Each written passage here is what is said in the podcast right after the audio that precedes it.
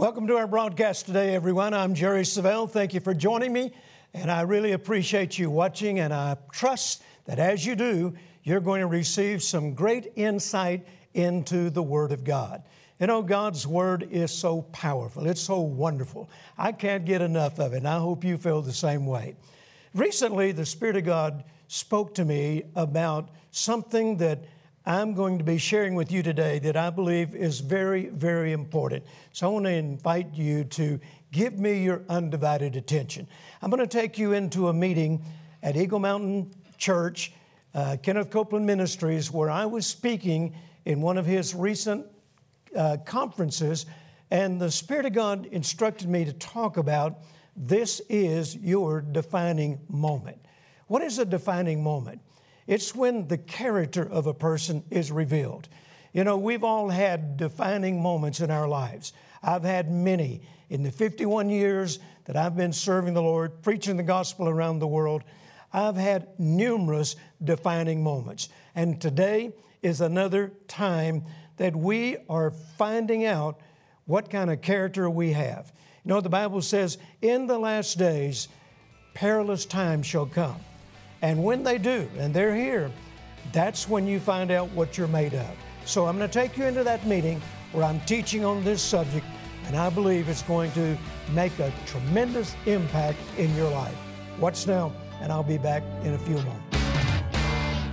Back a few days ago, I was, I was praying and just spending some quality time with the Lord, and I heard Him say this phrase in my spirit this is another defining moment in your life. With what you're going through right now, this is a defining moment in your life. And I sensed in my spirit that it was not just a word for me, but I sensed it was for the entire body of Christ with what we're going through right now. And I knew that in a few days I was going to be going up to Texarkana to speak in Tracy Harris's ministers' conference. And I sensed leading the Lord that that's what He wanted me to share in that conference. So I did. And then uh, praying about this service tonight, the Lord impressed upon me to share it here because most of you weren't in that meeting. And I think you need to hear it. This is another defining moment in your life. Now, before I get into what I want to share with you, let me give you some meanings of the phrase defining moment. What are we talking about? I wrote down several. Uh, there, there are some people who have described a defining moment as like a fork in the road. It's like coming to a place in your life where you have to make a decision to either go left or go right or straight or back up and go back where you came from. It's like a fork in the road. But a, um, a deeper meaning would be it's one of those times when how you react determines the direction that your life will go in. It's one of those times when how you act will determine what direction your life will go in. It can take you on a path of failure and destruction or on a path to some of your greatest victories. It's been said that a defining moment in life shapes you and causes you to become the person that you eventually will become. Now, what we were talking about there is really some defining moments in our lives. When I was listening to Brother Copeland this morning, talking about him going to ORU, and he, you remember the story about he didn't go when he, the Lord first talked to him about going. He was kind of hesitant in doing so. But then when he finally made the decision to go, to obey God and go, uh, he said that he was 30 years old when he went. He's the oldest student there. And uh, when he registered that day, he sensed the leading of the Lord to go up to the sixth floor.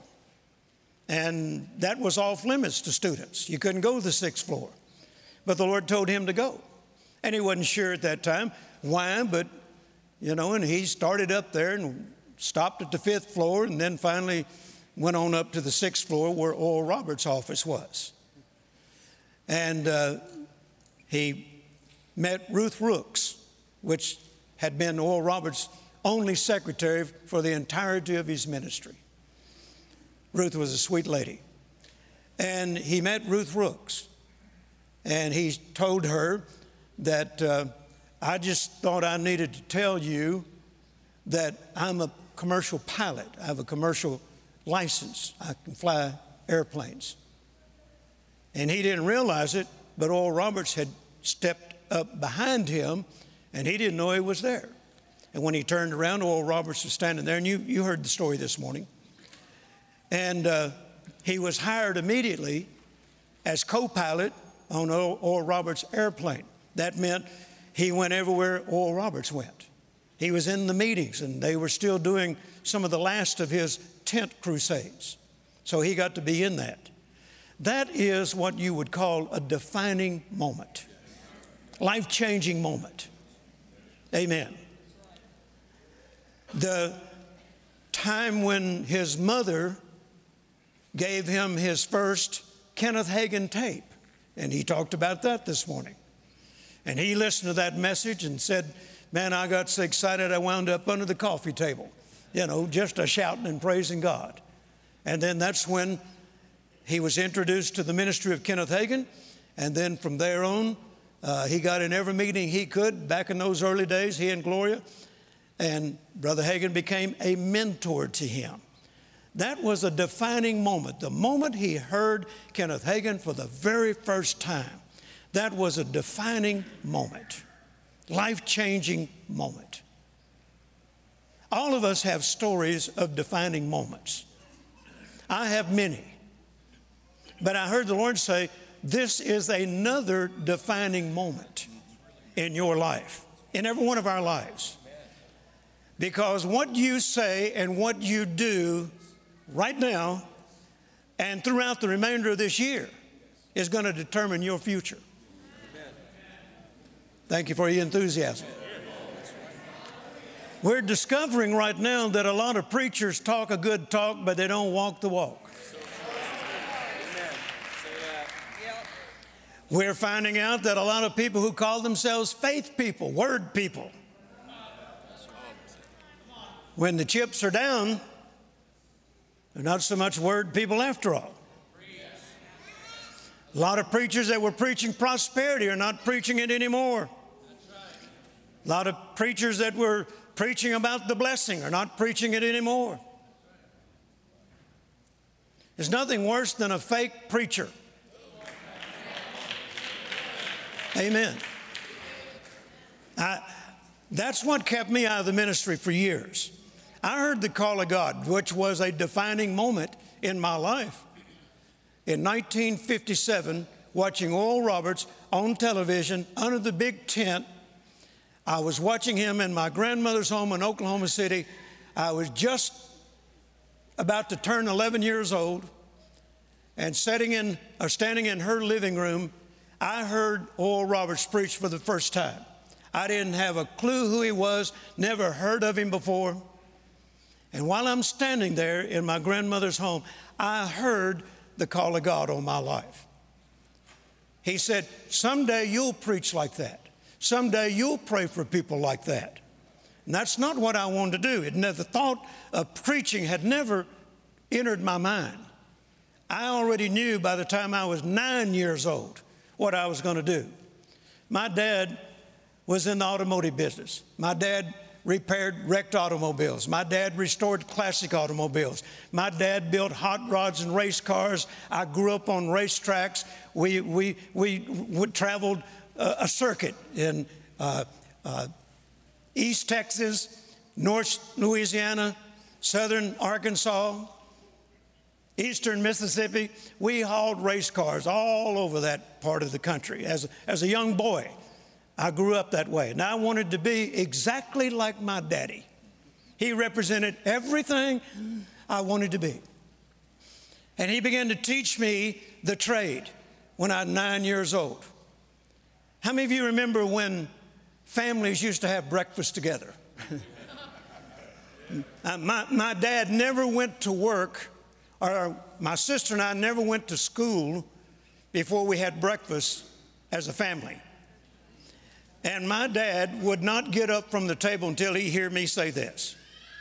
He waited for me to say it. From nine years old, I said it every morning. Dad, when I grow up, we're going to own our own business. There's going to be a big sign out front Savelle and Dad. Savelle and Dad. and he'd get a kick out of that. Savelle and Dad, paint and body works, you know. And he would not leave the table until he heard me say that. So that was my dream.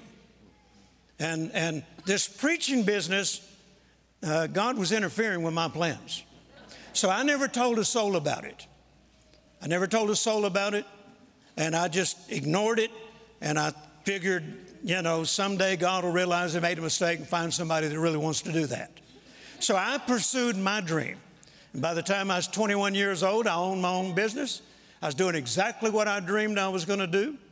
I, I, repaired wrecked automobiles. I restored classic automobiles. Dad and I were still hauling race cars all over that circuit. In fact, my dad raced against Carroll Shelby right here on Eagle Mountain way back years ago. I have a Life magazine, yeah, on this airport, because after the war, uh, the, a lot of the uh, uh, airports became sports car tracks.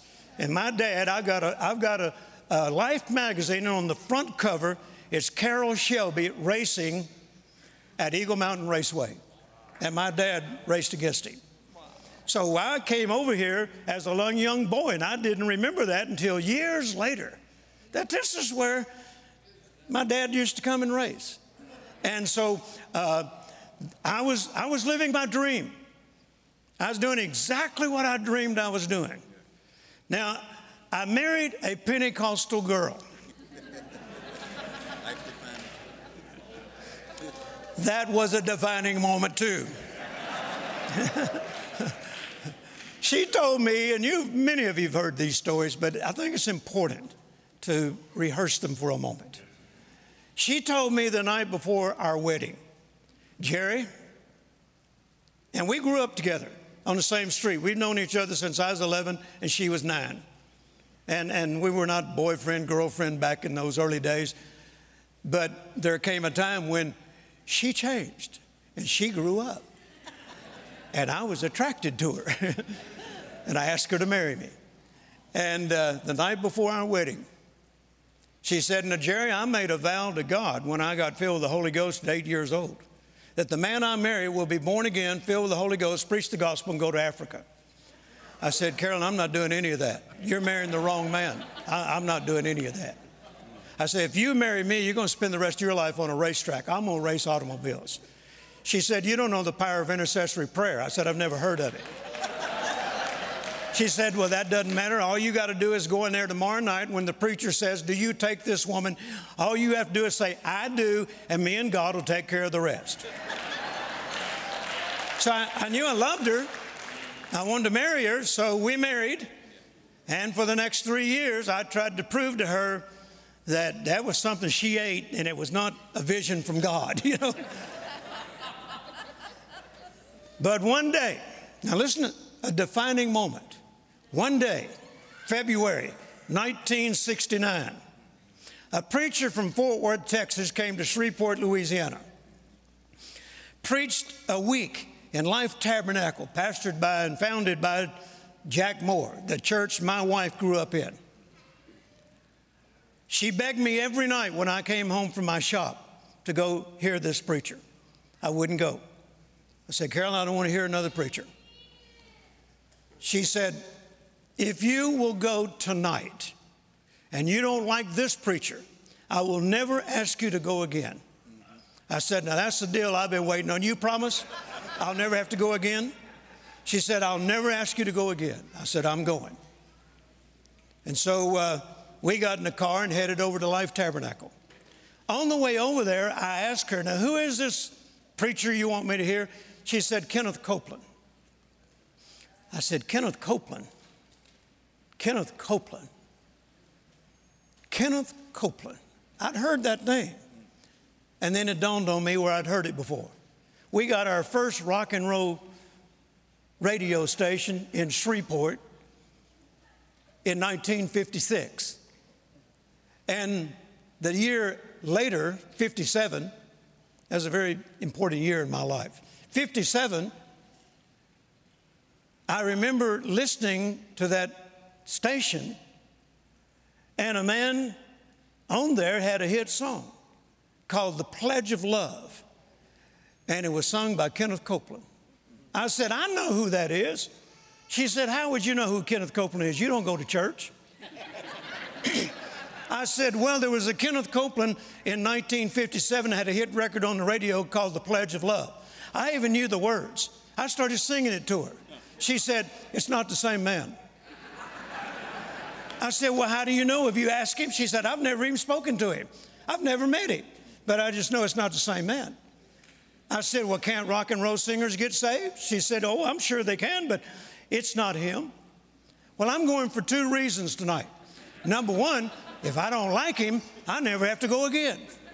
Number two, when he gets through preaching, if I'm still there, I'm going to ask him if he was that same guy. I'd like to be right one time. Is there any other husband who's ever wanted to be right one time? don't lift your hand, don't lift your hand. well, I get over there, and I told her on the way over there, I said, No, we're going to sit on the very back row. And the moment I don't like him, I'm going to get up and leave, and you can get home the best way you can. She said, If that's what it takes to get you there, I agree. So we sat right on the back row, closest door we could get. And he started preaching. Well, I, would already prepared myself not to like him because I know if I don't like him, I never have to go again.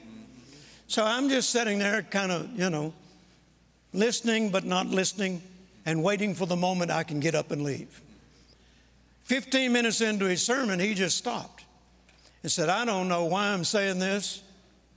It has absolutely nothing to do with my sermon. I guess somebody here needs to hear it. 1957, I had a hit record on the radio called The Pledge of Love.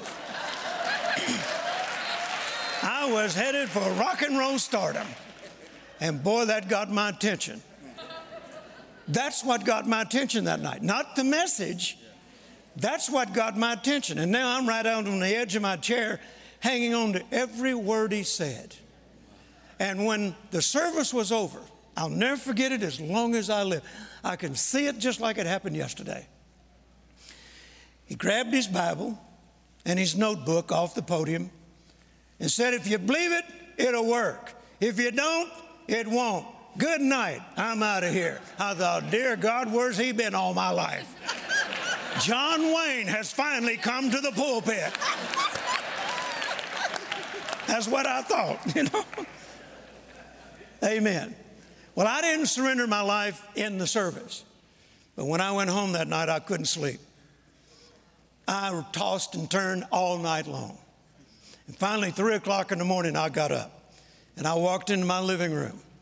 I said, God, I don't know why you still want me. I've been running from you since I was 10, 11 years old. But if you still do, here I am. I don't, I don't know what you can do with me. He said, Don't worry about it, son. I'm a master at making champions out of failures. And he said, You just surrender your life to me and I'll do the rest. And at three o'clock in the morning, I received my salvation.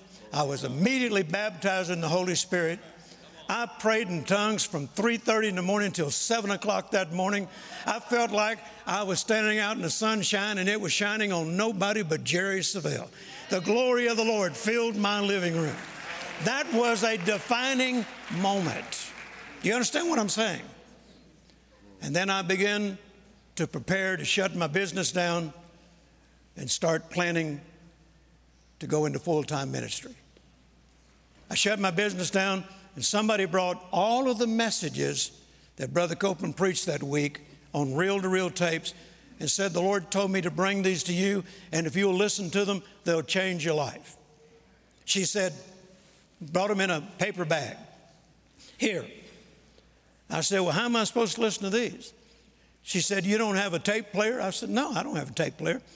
She said, I'll be right back. She went home. She come back with this great big tape player that you set on a credenza. Had speakers, you know. It was this big. You didn't carry it around under your arm, you know. And she said, I was hoping you already had one. God told me to bring this when I brought the tapes, but I was hoping you already had one. So forgive me for disobeying God. Here, here's my tape player. I set that up in our guest bedroom and I started listening to those messages. And the first one I listened to was just simply called The Word of Faith. I listened to it, I listened to it, I started taking notes, I outlined them, I listened to every message over and over. I would spend a minimum eight hours a day up to 12, 14 hours a day listening to those messages for three months. And when I came out of that bedroom, I had the fire God in my hands, or the power of God in my hands, the fire of God in my heart, the Word of God in my mouth, and only one problem. Wasn't a soul wanted to hear a word I had to say. And I said, Well, Lord, what I do now? He said, Hit the streets of your city. The hippie movement was on, 1969. The drug culture is beginning to take root. And there were a lot of people in the streets. My first sermons were in the streets of Shreveport, Louisiana, preaching to drug addicts, alcoholics, prostitutes, hippies, and I was winning them to the Lord left and right. In fact, I had such success in the streets, the police department had me to come to the jails every week. And I had such success in the jails, the sheriff's department sent me to the prisons. And I had great success in the prisons, winning people to Christ. The only problem with preaching in the streets to hippies and preaching in the streets to drug addicts and prostitutes and going to the jails and preaching and preaching in the, uh, the prisons, the offerings are terrible. Didn't anybody have any money? I said, God, how am I supposed to live? I got, I got a wife, I got two babies, I got a house note, I got a car note. How am I supposed to live? and one night, this was another defining moment. One night, I'm watching Oral Roberts. Back then, Oral Roberts had a prime time special television broadcast. I'm sitting there watching Oral Roberts, and he introduced for the first time a new book, The Miracle of Seed Faith. He said, If you will write to me, I'll send it to you. Ask for this book. I'll send it to you free and postpaid. I turned to Carolyn. I said, Carolyn, here's one we can afford. Get the address and write for it. And as soon as that book came in the mail, I devoured it. And in that book, he not only taught me seed faith, but he also taught me how to make God my source of supply. Amen. It was a defining moment. You understand what I'm saying about a defining moment? You know, there are times in your life where it it, it sets you on a, a pace, it sets you in a, a divine direction. Well, I'm still living in Shreveport, and Brother Copeland came for a second visit. This time, I'm no longer a back row Christian who don't want to go to church. I can hardly wait for the man to get there. I'm a front row Christian. And I could hardly wait for them to turn him loose. I, I, I, I just, I'd lock in, man. I'd lock in. Sometimes people ask me, What's you mad about? I said, I wasn't mad. Well, you had this frown on your face the whole time he's preaching. No, I just locked in. I'd concentrating. I was taking it all in. I was oblivious to everything that it was going on around me because I needed this. It was life changing. And one night, about the third, fourth night in that meeting, he just stopped like he did the first time I heard him. Said, Jerry, stand up. I'd, I'd met him, got to talk with him briefly, had, had a meal with him with my mother and father in law. He said, Jerry, stand up. I stood up, didn't have a clue what he's going to do. He said, I was in prayer today and God showed me that you and I will be a team. And we're going to spend the rest of our lives together preaching the Word of God from one end of this planet to the other. And it'll be your responsibility to believe God for the perfect timing for the team to begin. Sit down. And then he finished his message. I was so young in this, I turned to Carol and I said, What did all that mean? She said, I think we're moving to Fort Worth, Texas. I said, Well, why would we do that? She said, Well, he said you're going to be a team and you're going to travel together. I thought, wow. The man who brought the message that changed my life, and now I'm going to be a team with him. We're going to travel together for the rest of our lives. That was a defining moment.